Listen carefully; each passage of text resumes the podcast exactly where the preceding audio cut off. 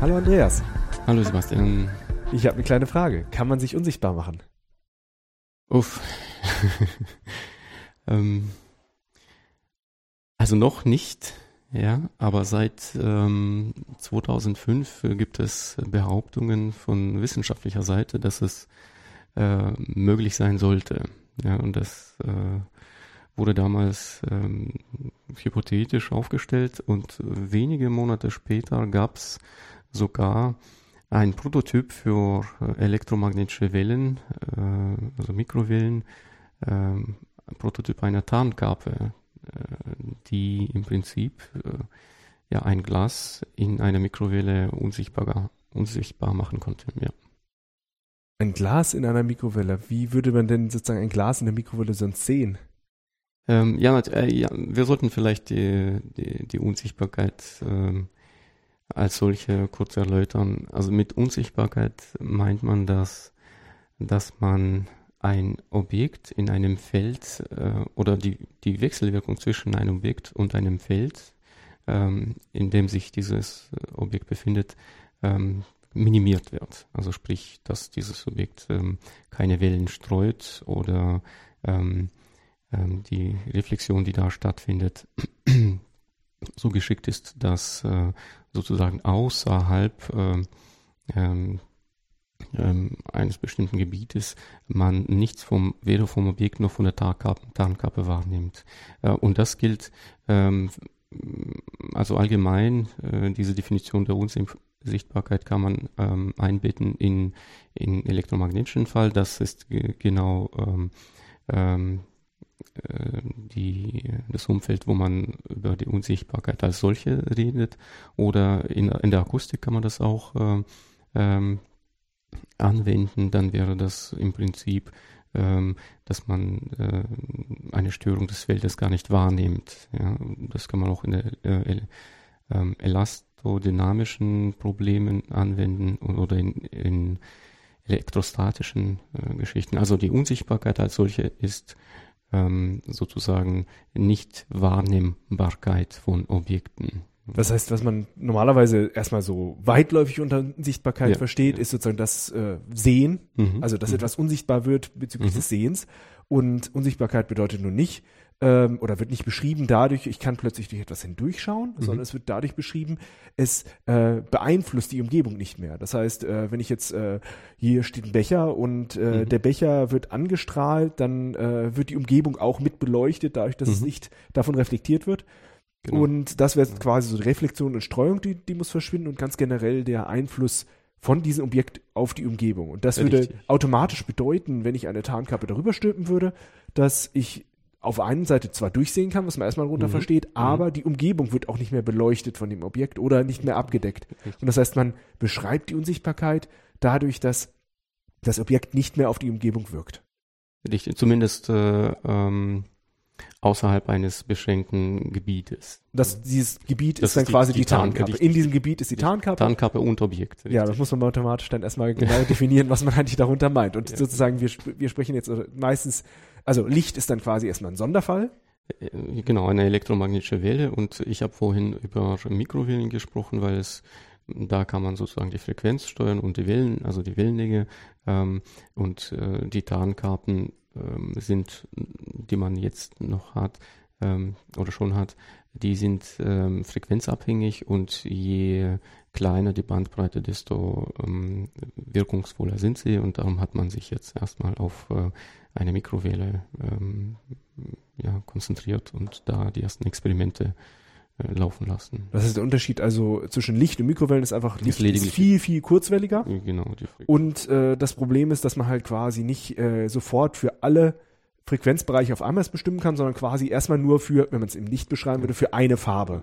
Und, Richtig. Und da Mikrowellen einfach langwelliger sind, also man ja. größer bauen kann äh, und auch sehr gut konzentrieren kann, ich will genau nur eine Frequenz haben, äh, hat man es erstmal damit gebaut und erstmal Richtig. demonstriert, das geht genau, der, der springende Punkt ist halt die Wellenlänge. Da, da, sind die Strukturen im, ähm, wirklich im sichtbaren Bereich. Man kann sie äh, sehr leicht äh, herstellen, also die, quasi die, die Strukturen der Tarnkappe. Wie groß ist so eine Mikrowelle? Also die, die Wellenlänge einer Mikrowelle?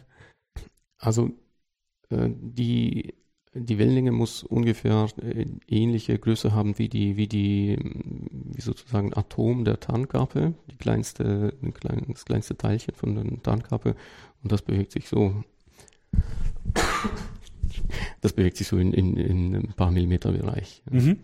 Ähm, ähm, genau, und inzwischen ist man so weit, dass man auch die ähm, äh, viel höhere Frequenzen angehen kann mit der Herstellung von bestimmten Materialien mittels ähm, äh, Lithografie, also Laserdruckern und so weiter. Das heißt, wir sind eigentlich jetzt noch nicht so viel im nicht sichtbaren Licht, weil äh, Mikrowellen sind im Millimeterbereich. Und wenn wir in Nanometerbereich kommen würden, dann wären wir im Bereich, genau. der für Licht relevant genau, wäre. So 400 bis 700 äh, Nanometer ist die Wellenlänge von sichtbaren. Das ist natürlich erstmal ein ganz schön großer ja, genau. Unterschied. Es geht fast eine Dekade wird da abgedeckt. Ähm, und äh, das ist noch ein Problem. Also die Tarnkappe muss an, an, an die Bandbreite noch angepasst werden. Und das sind noch ähm, Probleme, die man angehen muss. Ja, wie hat das denn angefangen? Also hat sich da jemand sehr früh damit beschäftigt, äh, wie man das bauen kann? Ja, also ähm, erste Frage, die sich damit beschäftigt, ob man ähm, Licht irgendwie geschickt steuern kann, so dass ähm, man Objekte auch verstecken kann. Die kam äh, meines Wissens nach, nach von Herrn Wesselago, ist ein äh, Physiker, Mathematiker aus dem Osten und der hat in 67er Jahren ähm, ähm, sich Gedanken über die negative Brechungszahl ähm, gemacht, jetzt also im elektromagnetischen Fall ähm, sprich, ähm, er hat äh, sich die Frage gestellt, was wäre, wenn jetzt Permittivität und Permeabilität ähm, unphysikalische Werte einnimmt, also jetzt einfach auf ein Blatt Papier mal die Maxwell-Gleichungen anschauen und ähm, für diese Materialparameter ähm, ganz kuriöse, sage ich mal, Werte einsetzen und gucken, was passiert. Das war so in äh, 67er Jahren, äh, hat das, also in, im Jahr 67 hat es stattgefunden. Ähm, später wurde dann diese Idee aufgegriffen von von englischen und äh, amerikanischen Mathematikern.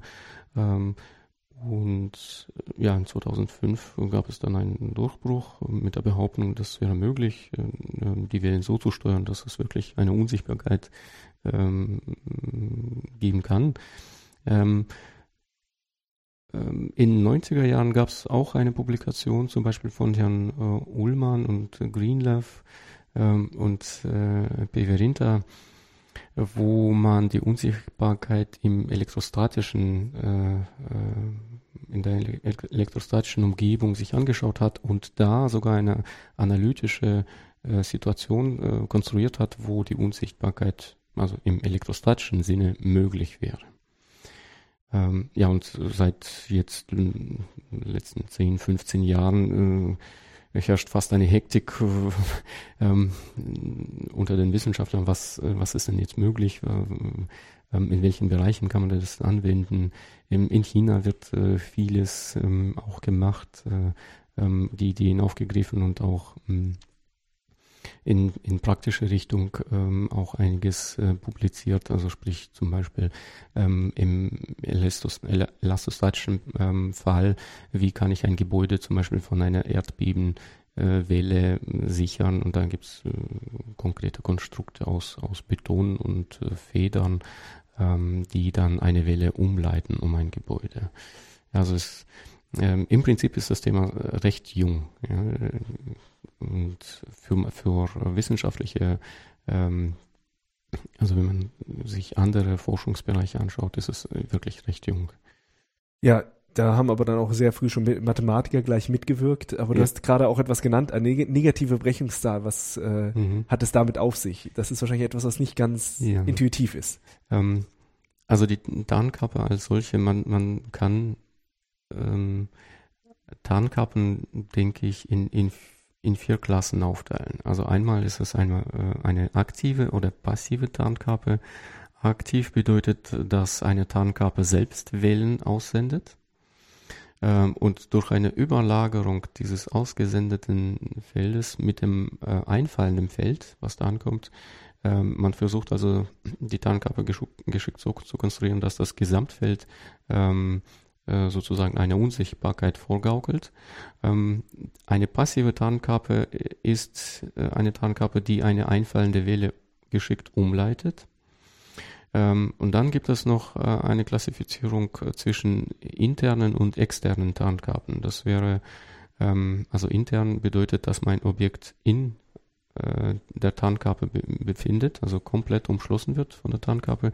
Und extern bedeutet, dass äh, diese Tarnkappenkomponenten ähm, nicht unbedingt komplett, äh, kom komplett ein Objekt umschließen müssen. Also es kann sein, dass jetzt um diese Tasse einfach äh, drei ähm, äh, Tarnkappen außerhalb der Tarnkappe sich befinden und äh, das Zusammenspiel mit der äh, Tasse und, und diese drei Tarnkappen ist so geschickt, dass äh, sozusagen die einfallende Welle gar nicht gestört wird.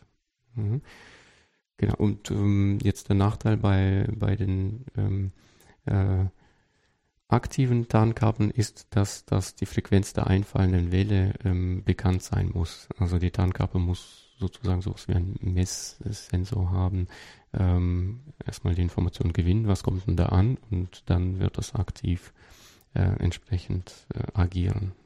Also ich meine, unter einer aktiven Tarnkappe könnte man sich aber auch so etwas vorstellen, dass ich einfach eine Projektionsleinwand vor mein, vor mein Objekt stelle, dahinter eine Kamera, die den Hintergrund filmt äh, mhm. und das einfach auf diese äh, Projektionsfläche aufprojiziert. Aber damit habe ich nur dieses Bild äh, direkt vor dem Objekt beschrieben, eben mhm. nicht die Auswirkung nach außen. Also wenn, ich kann immer noch von der Seite sozusagen es beleuchten und es würde dann auch die Leinwand würde ja irgendwann auch äh, zurückstrahlen. Das heißt, diese, die, dieses einfache Durchsehen wäre damit sowieso nicht erfüllt, aber diese Idee des aktiven Einwirkens, ich habe eine Kamera mhm. und projiziere das vor mein Objekt mhm. auf eine Leinwand, das äh, würde auf jeden Fall definitiv. Das würde Bereich vielleicht fallen. auch da reinfallen, ja, wo, wobei man äh, natürlich ähm, äh, möchte, dass eine Tarnkappe richtungsunabhängig ist. Genau. Also dass, dass da die einfallende Welle äh, von einer beliebigen Richtung ankommen kann.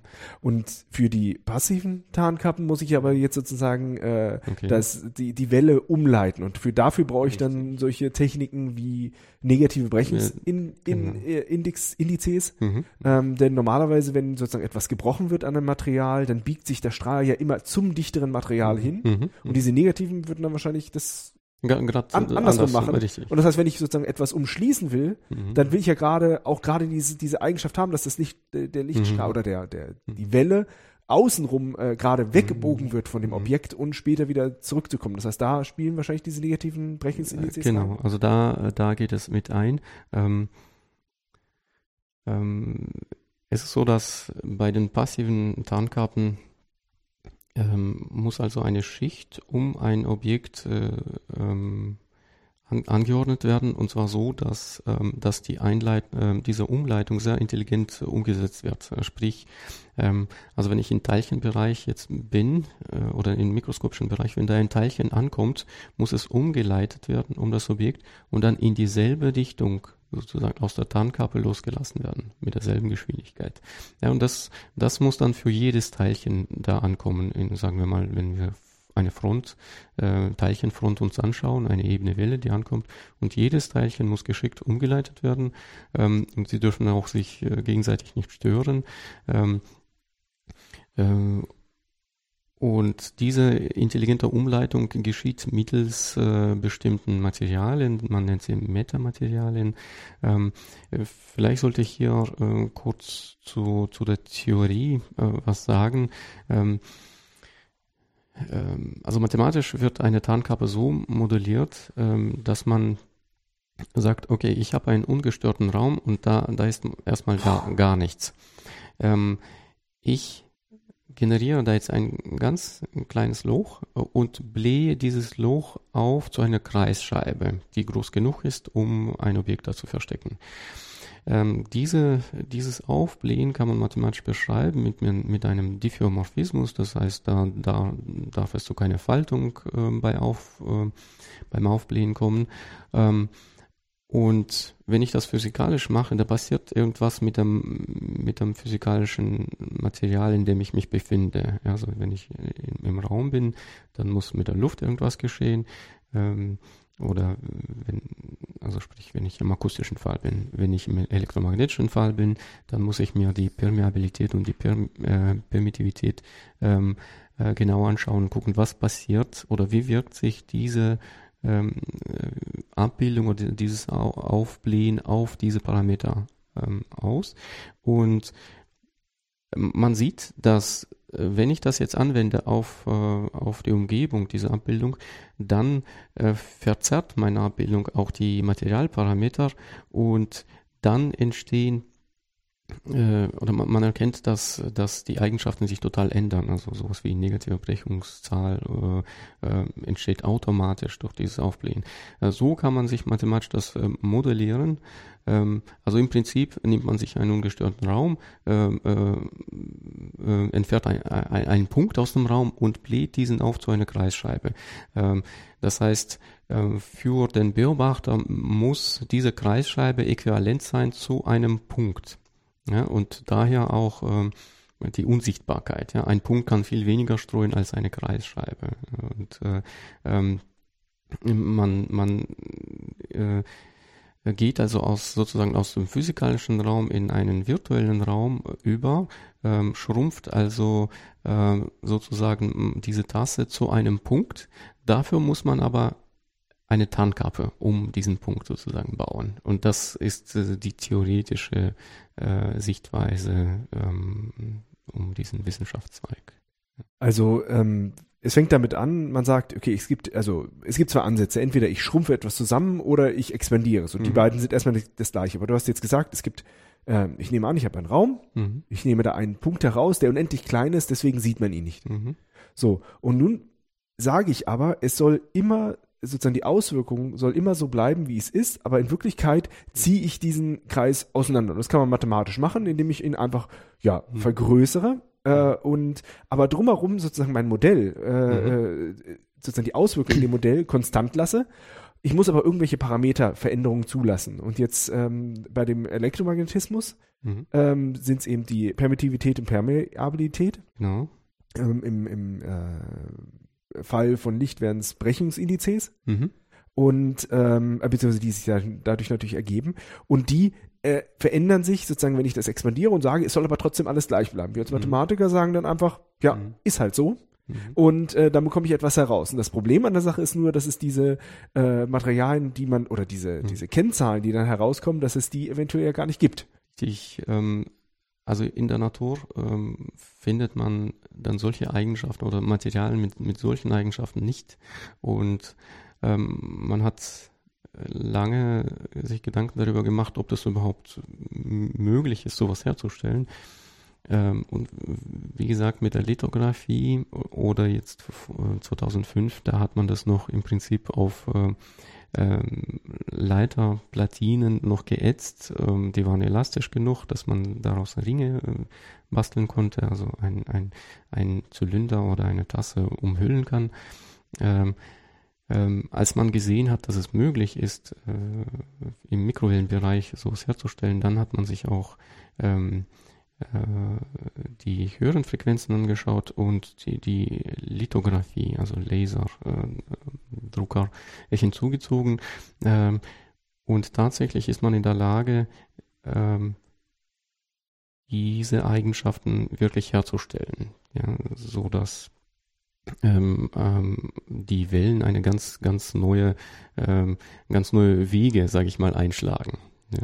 Also aber nochmal zurückzugehen. Ja. Wir, wir nehmen jetzt mal den Fall des Elektromagnetismus. Mhm. Da ist sozusagen das Modell oder das physikalische und mathematische Modell sind Maxwell-Gleichungen. Das ist ein Richtig. Gleichungsset sozusagen, so verhält sich die Wirklichkeit mhm. und da gibt es einfach Parameter drin, die mir Materialien mhm. beschreiben mhm. und die Materialeigenschaften werden durch die Permittivität und Permeabilität beschrieben. Mhm.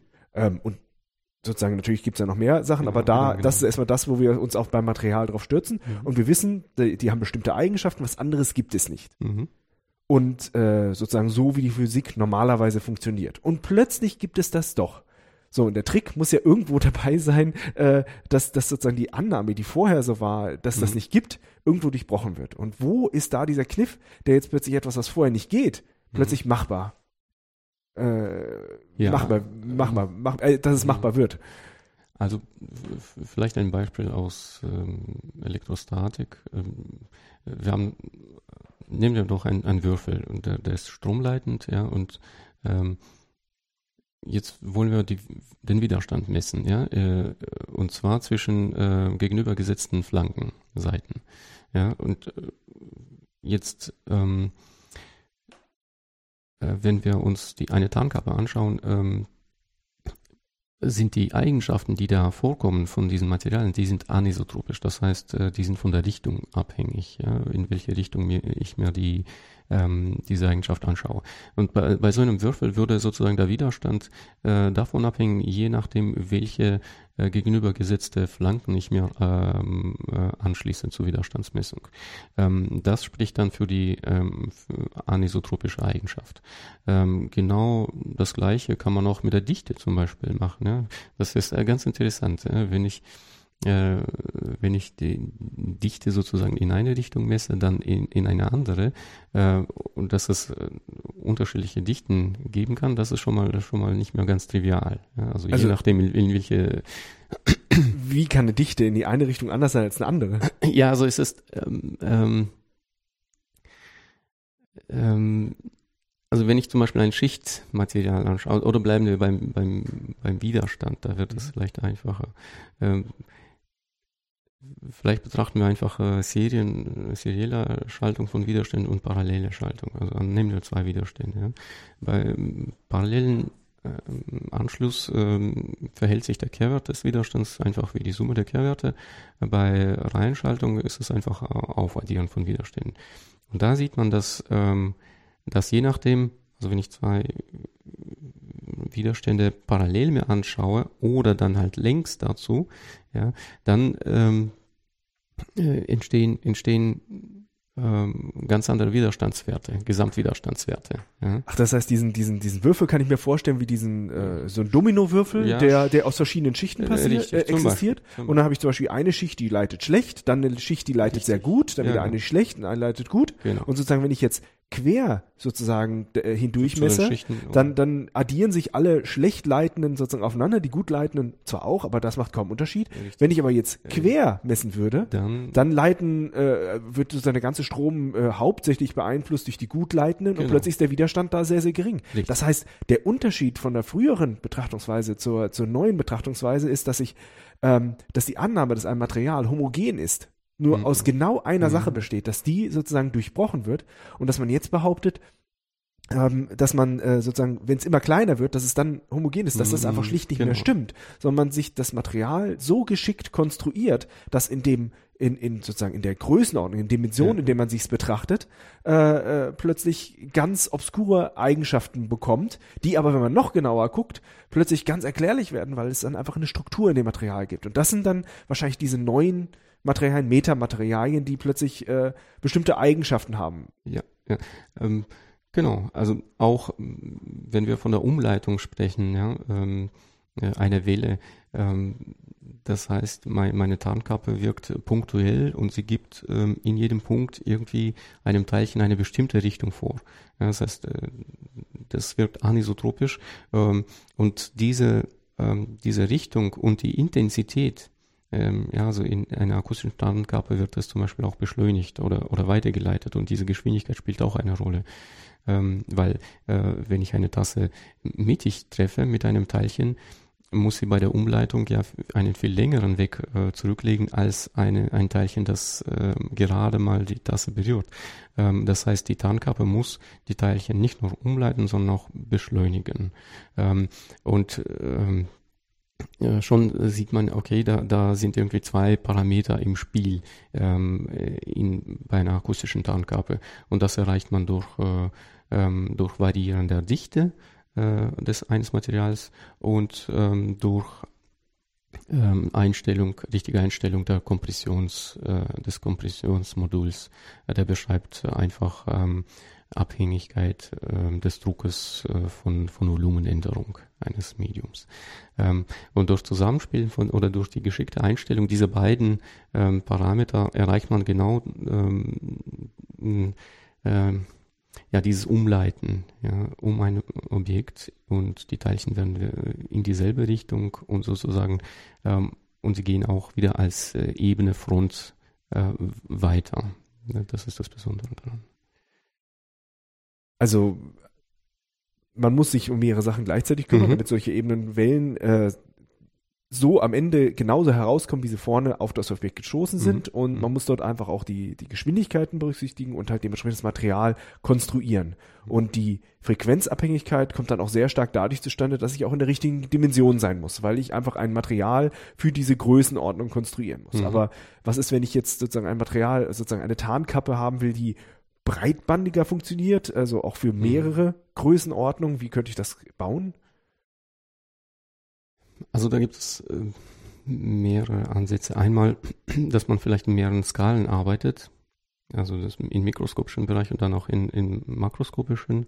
Ähm, also sprich, ich äh, erzwinge irgendwie ein homogenes anisotropisches ähm, also sprich äh, anisotropisch in, im mikroskopischen Bereich Material und dann gehe ich einfach zu größeren Strukturen, die mir diese Anisotropie wieder erzwingen, ja, dann halt für, für höhere Wellen, also für längere Wellenlängen, äh, äh, für größere Wellenlängen. Ähm, und ähm, dann kann ich natürlich sowas wie ein Optimierungsproblem, das Ganze als, als Optimierungsproblem mir anschauen und gucken, ähm, gut, ich, ich äh, bekomme nicht eine ideale äh, sozusagen ähm, Verarbeitung aller Frequenzen, sondern ich gucke, wie bei Filterentwicklung zum Beispiel in der Elektrotechnik, ähm, dass ich mit wenigen Parametern sozusagen so viel wie möglich ähm, erzwinge. Und das äh, wäre der zweite Ansatz, ja, dass man sagt, okay, das ist mein ähm, äh, Erwartungswert für die Frequenzen, die da ankommen und jetzt versuche ich da drüber ähm, eine Gaußglocke zu, le zu legen, sozusagen mein, mein, mein Wirkungsbereich äh, äh, würde dann durch so eine Gaußglocke repräsentiert. Und dann guckt man, dass man so breit wie möglich das gestaltet. Das heißt, diese Einschränkung sozusagen diese auf bestimmte Frequenzen schließt nicht grundsätzlich aus, dass ich auch sozusagen breitbandig wäre, es wird nur komplizierter. Es gibt schon, äh, ja genau, also es, es, gibt auch schon Publikationen, die diese Fragen angehen und auch Lösungsvorschläge äh, haben. Also einfach gesagt, äh, wenn ich halt äh, eine Tarnkappe hätte, mhm. ich gehe jetzt mal wieder vom Licht aus, ja, für ja. Äh, langwelliges rotes Licht äh, ja. und dann äh, höherwelliges, äh, kürzerwelliges, äh, mhm. höherfrequentes grünes und hochfrequentes blaues, dann kann ich erstmal ganz innen das Rote machen und das ist unsichtbar im Rot, darüber mache ich die grüne und darüber dann die blaue. Ähm, ich weiß nicht, ob es so einfach geht. Ich, ich glaube, da, da, muss ein Zwischenspiel zwischen den beiden, äh, okay. zwischen diesen drei sein. Ähm, ähm, aber im Prinzip geht es in die Richtung, dass man versucht, okay, ich äh, äh, schaue mir unterschiedliche Frequenzen an und äh, versuche das in, unter einen Dach zu bekommen. Richtig. Wozu ähm, benutzt man eigentlich akustische Tarnkappen? Gut, also generell ist das natürlich äh, an sich äh, einfach eine interessante Frage, ja, wie, wie kann ich akustisch äh, ein Objekt äh, verstecken. Ähm, ein Anwendungsfeld wäre zum Beispiel in der Architektur, wenn, wenn im Raum Säulen vorhanden sind, in einer Kirche zum Beispiel, die ja notwendig sind und die kann man nicht einfach so entfernen. Ähm, die wirken sich natürlich auf die Akustik aus. Ja, gerade in der Kirche, Gesang, äh, der da ankommt bei der Audienz, äh, wird stark von, von von Wänden, aber auch von, von Säulen gestreut, reflektiert. Ähm, es gibt auch ein, ein, ein äh, äh, sage ich mal, ein, ein Audioschatten hinter einer Säule. Äh, und um das, um die Akustik sozusagen zu verbessern, da würden sich solche akustische Tarnkarten äh, hervorragend eignen. Ähm, ähm, ich, ich denke, da gibt es ganz viele Anwendungsmöglichkeiten. Ähm, aber ich habe jetzt keine Liste parat. Ich denke jetzt, das wäre ein sehr schöner Anwendungsbeispiel. Ja, überall, wo natürlich auch äh, die, die Übertragung oder die von Ton wichtig ist, ist ja toll, dass alles, was im Weg ist, so mm. möchte man am liebsten mm. mit einer akustischen Tarnkappe versehen, dass es äh, einfach nicht mehr stört. Also was, was die Säulen betrifft, im, im sichtbaren Bereich ist, ist sie natürlich auch eine Störung. Also sind die Säulen auch eine, eine Störung. Hier zum Beispiel auf der Straße gibt es einen Fußgängerbereich und mitten auf der äh, mitten auf Fußgänger, äh, ähm, auf dem Zebra sozusagen steht eine ganz dicke Säule, die die die Sicht auf die ankommenden Autos ver verdeckt. Und ich habe mir schon äh, vor einem Jahr darüber Gedanken gemacht, wie kann man denn das jetzt mit Anordnung von Spiegeln oder so ähm, äh, unsichtbar machen, sozusagen, dass man die, die Autos, die da ankommen, ähm, frühzeitig erkennt. Ähm, und wenn man so eine Tarnkappe äh, für für elektromagnetische Wellen hätte, dann wäre das ausgezeichnet. Also man, man, hätte, man hätte irgendwie unsichtbare Gebäude oder ja, oder zumindest im Erdgeschoss äh, irgendwie einige Teile ausblenden. Äh, das würde auch Lebensgefühl wesentlich verbessern. Ja, natürlich ist das, äh, je größer das Objekt ist, wäre es natürlich erstmal aufwendiger und natürlich ganz perfekt kann man das wahrscheinlich nur in der Theorie herstellen, sozusagen in der, in der Simulation oder rein mathematisch. Praktisch wird man wahrscheinlich doch noch etwas davon sehen, aber sozusagen ja. die Grundidee, etwas schon mal etwas weniger auffällig werden zu lassen, wäre dann mhm. schon mal ganz praktisch. Ja, wir sind ja äh, ganz am Anfang. Äh, das Gebiet ist erstmal, also 15 Jahre oder so alt. Ähm, ich denke, dass man in 20, 30 Jahren wesentlich weiter ist mit Theorie und auch äh, Herstellung von, von Tarnkarten und man würde auch, man geht ja jetzt schon ähm, auf die Schwächen der Tarnkarten ein und versucht äh, äh, sie zu, ja, diese Lücken zu schließen, die man da noch hat äh, in der Herstellung und auch äh, in der, im universellen Eigencharakter äh, der Tarnkarten. Ähm, also ich, ich glaube, die Wissenschaftler brauchen ein bisschen, ein bisschen Zeit, um, um jetzt diese Probleme zu lösen. Und eigentlich sieht es äh, für mich äh, sehr optimistisch aus. Ja.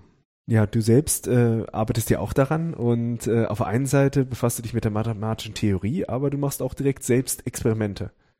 Ja, so seit, äh, seit ja, kann man sagen, einem Jahr bin ich aktiv an diesem Thema selbst beteiligt.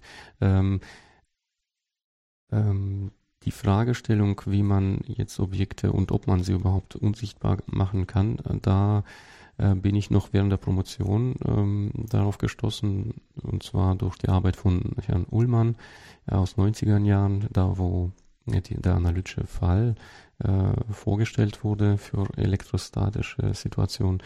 Ähm, seitdem interessiert mich, mich das ähm, intensiv und äh, ähm, ich habe auch in also einige Quelltexte äh, geschrieben, wo man sowohl die Elektrostatik ähm, äh, als auch elektromagnetischen Fall sich anschaut und äh, erstmal einfach rumexperimentieren kann. Ähm, mich bewegt äh, eine Frage, äh, in diesem Bereich, nämlich äh, wie kann zum Beispiel eine Tarnkappe an, an ein inhomogenes äh, Hintergrundmedium angepasst werden. Also Theorie dazu gibt's, aber ich habe keine einzige Publikation darüber gesehen bis jetzt, äh, wo man einfach Szenarien sich anschaut, ähm, also zum Beispiel ein, ein Schiffchen in im, im Wasser, dann hat man Luft im, im oberen Halbraum und Wasser im unteren Halbraum. Und jetzt, wie versteckt man äh, dieses Schiff ähm, sowohl akustisch auch äh, als auch elektromagnetisch? Was muss die Tarnkappe jetzt an dieser Grenzschicht äh, erfüllen, damit äh, die Unsichtbarkeit noch gewährleistet ist? Gewährleistet ist. Also du hast dich sozusagen mit solchen inhomogenen Medien speziell äh, beschäftigt und dich darauf äh, sozusagen ähm, ja da sozusagen da äh, die Mathematik und äh, angesehen, aber auch Quelltexte geschrieben. Und was meinst du damit genau? Du hast Quelltexte geschrieben. Also, äh, also die Numerik oder numerische Simulation ist ein ganz äh, wichtiges äh, Werkzeug in der Mathematik inzwischen, aber auch im Ingenieurwesen. Ähm, als erstes nimmt man sich das mathematische Modell, das die Physik beschreibt. Also in, in unserem Fall sind das äh, Randwertprobleme oder Streuprobleme. Ähm, also das erwähnte System von Maxwell-Gleichungen oder auch ähm, äh, die äh, Helmholtz-Gleichung, die akustische Situation beschreibt.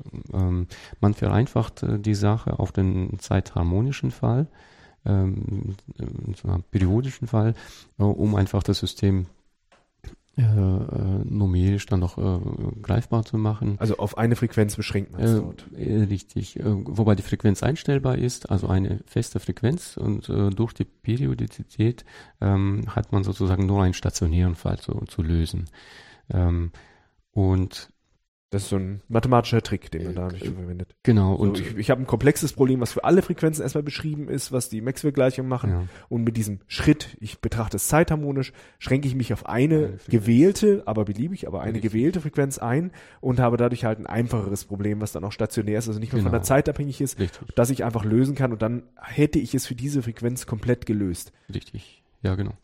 Ähm, und das haben wir jetzt, also ich arbeite nicht alleine, ich, ich ähm, habe äh, meine Fragestellung als äh, Abschlussarbeiten formuliert. Ähm, also es gibt in einer Diplomarbeit ein Kapitel, das sich mit, ähm, mit Unsichtbarkeit in der Elektrostatik beschäftigt. Ähm, gerade habe ich laufen eine Bachelorarbeit, die sich mit akustischen Tarnkappen auseinandersetzt in inhomogenen Medien.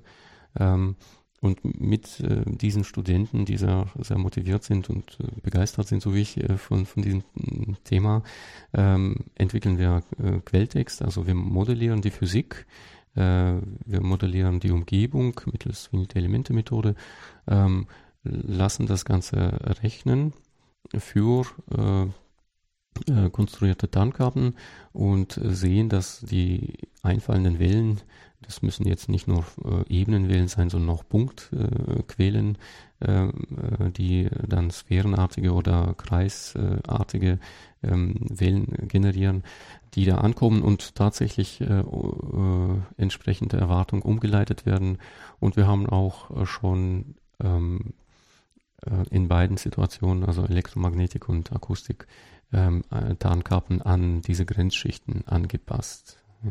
Das heißt sozusagen, dass das Experiment der Mathematiker sind die, oder das Experimentierfeld sind die Simulationen und wenn ihr sozusagen da Programme schreibt, schreibt ihr euch sozusagen die Simulation, mit der ihr sozusagen die Theorie, die aus der Mathematik kommt, überprüfen könnt, indem mhm. ihr sozusagen numerische Experimente macht. Und dann kommt etwas heraus, mit dem man schon mal anfangen kann und sagen kann, okay, das Ganze würde funktionieren mhm. aus der Simulation, die die Wirklichkeit ja abbildet. Also mhm. so hat man das Modell gebaut. Ähm, sozusagen, äh, da hat man dann Parameter, die sagen, so müsste ein Material aussehen um dieses Verhalten zu erreichen. Dann könnte man dann sozusagen zu den Ingenieurswissenschaften, zu den Materialwissenschaftlern gehen und sagen, so etwas hätten wir gern. Oder man mhm. forscht zusammen, so etwas zu erreichen. Aber sozusagen die, der Test der Theorie passiert dadurch, dass man erstmal aus der Mathematik eine Modellierung äh, erreicht und sozusagen eine, eine Diskretisierung, eine numerische Beschreibung des Problems. Die Simulation kann man durchführen mit Hilfe des Rechners und hat dann dort sozusagen ein, ein Experiment, was mhm. Ingenieure natürlich auch genauso machen. Man baut nicht erst nicht mehr alles gleich, sondern mhm. lässt sozusagen das theoretische Modell erstmal auf dem Rechner durchlaufen und prüfen, funktioniert es da überhaupt und wie gut funktioniert es? Und äh, das ist quasi das, was äh, deine Arbeit ausmacht als Mathematiker, als Forscher, mit natürlich zusammen dann natürlich auch mit Studenten, mit Studierenden und äh, anderen mhm. Wissenschaftlern aus anderen Bereichen, die, äh, womit ihr dann die Theorien überprüft. Mhm. Ganz genau. Ähm, und wie gesagt, äh, diese, diese äh, Inhomogenität im Hintergrund äh, ähm, die haben wir auch uns äh, zunächst äh, theoretisch angeschaut und dann äh, gesehen, dass, äh, dass die Anpassung möglich sein sollte. Äh, und das analytisch nachzurechnen ist natürlich viel zu kompliziert und äh, für manche Fälle auch gar nicht möglich. Daher sind wir auf den Rechner angewiesen und die Programme. Ja. Das heißt, analytisch bedeutet, dass man das einfach auf einem Blatt Papier nachprüft. Da könnte man wahrscheinlich nur Sachen nachprüfen, die so einfach sind, dass es nicht mehr wirklich viel mit der Wirklichkeit zu tun hat. Und der Rechner erweitert so, sozusagen dann diesen Horizont, es tatsächlich äh, für Objekte sich mhm. anzusehen, die äh, ja sinnvoll sind oder auch aus verschiedenen äh, mit verschiedenen Wellen bestrahlt werden können. Das ist dann nachher alles mit dem Rechner möglich. Ja, genau. Ja, mhm. ja und das äh, ist natürlich äh, erstmal die Frage, wie, wie seid ihr denn darauf gekommen, es so auf diese Art oder andere Art zu betrachten? Gab es für dich etwas, ein, ein, eine Idee, die plötzlich bei dir entstanden ist, die gesagt hat, mit dieser Methode kann ich das angehen? Oder äh, wie ist dein persönlicher Weg dahin sozusagen dazu gekommen, diese Probleme zu lösen? Also ganz vorne steht natürlich äh, Liebe zu, zu Mathematik und zur Wissenschaft. Ähm, ähm, dass ich jetzt äh, diese Fragestellung vor mehreren Jahren ähm, ähm, in zu, also im Prinzip zufällig in einer Publikation, ähm, sage ich mal, getroffen habe. Ähm, da, hatte ich wenig äh, Wirkung darauf, ähm, aber seitdem äh, äh, äh, steckt in mir irgendwie eine Hoffnung, ähm, äh, vielleicht in diesem Forschungszweig äh, auch was beitragen zu können. Und äh, ähm, jetzt nach, nach dem Studium von Technomathematik und nach der Promotion äh, äh, sind die Fähigkeiten und die Werkzeuge, die man kennengelernt hat, so weit, dass man wirklich solche Problemstellungen ähm, angehen kann. Ähm, äh, also wenn man programmieren kann, äh, kann man schon mal erstmal sich ein, ein Modell zurecht äh, nähen, ähm, mit dem man dann ja, eigene Fragen zum Teil auch beantworten kann. Ähm, und wie gesagt, also dieses, diese Anpassung der, der Tarnkappen an inhomogenen Hintergrund ist wirklich was Neues äh, äh, und im, im Prinzip leisten wir in, in der Bachelorarbeit und äh, jetzt in der Elektrostatik, der Diplomarbeit über Elektrostatik, äh, Sachen, die, die bis jetzt noch niemand gesehen hat. Und das kann man dann quasi in, in diesen Veröffentlichungen, in den Arbeiten und halt späteren Veröffentlichungen dann auch nachlesen. Das heißt sozusagen der, sozusagen die, die neuen Ideen, die du reingebracht hast, die ihr reingebracht mhm. habt, sind dann tatsächlich auch für die Öffentlichkeit einfach in, in Form dieser wissenschaftlichen Publikationen auch zugänglich. Und das heißt, in, in dem Bereich von ja, geschichteten, inhomogenen Medien habt ihr auch tatsächlich dort den, mhm. die Wissenschaft auch fort äh, weiterbringen können und irgendwann wird es eventuell auch jemand dann bauen können. Aber auf jeden Fall ist es ein, ein höchst interessantes Thema.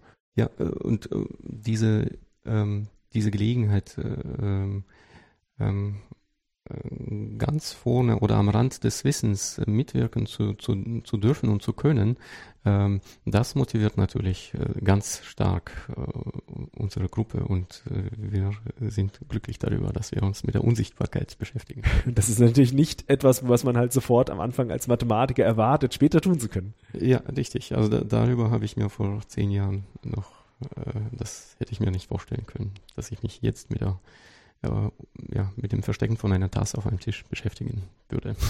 Dann schauen wir uns mal die Tasse ganz genau an. Vielleicht verschwindet sie gleich von unseren Augen. Ja, danke Andreas fürs Gespräch. Ja, ich habe zu danken, Sebastian.